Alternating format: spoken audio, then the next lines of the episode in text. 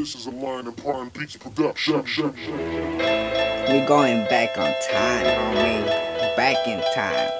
This the Chronic 2001. Well, this is motherfucking Kush 2016.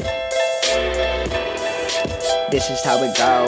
It follows me, it follows me, it follows me. And I walk at the door. That's your loss and my fault, cause I tried it all. Try to make your ass fall in love with this real motherfucking thug.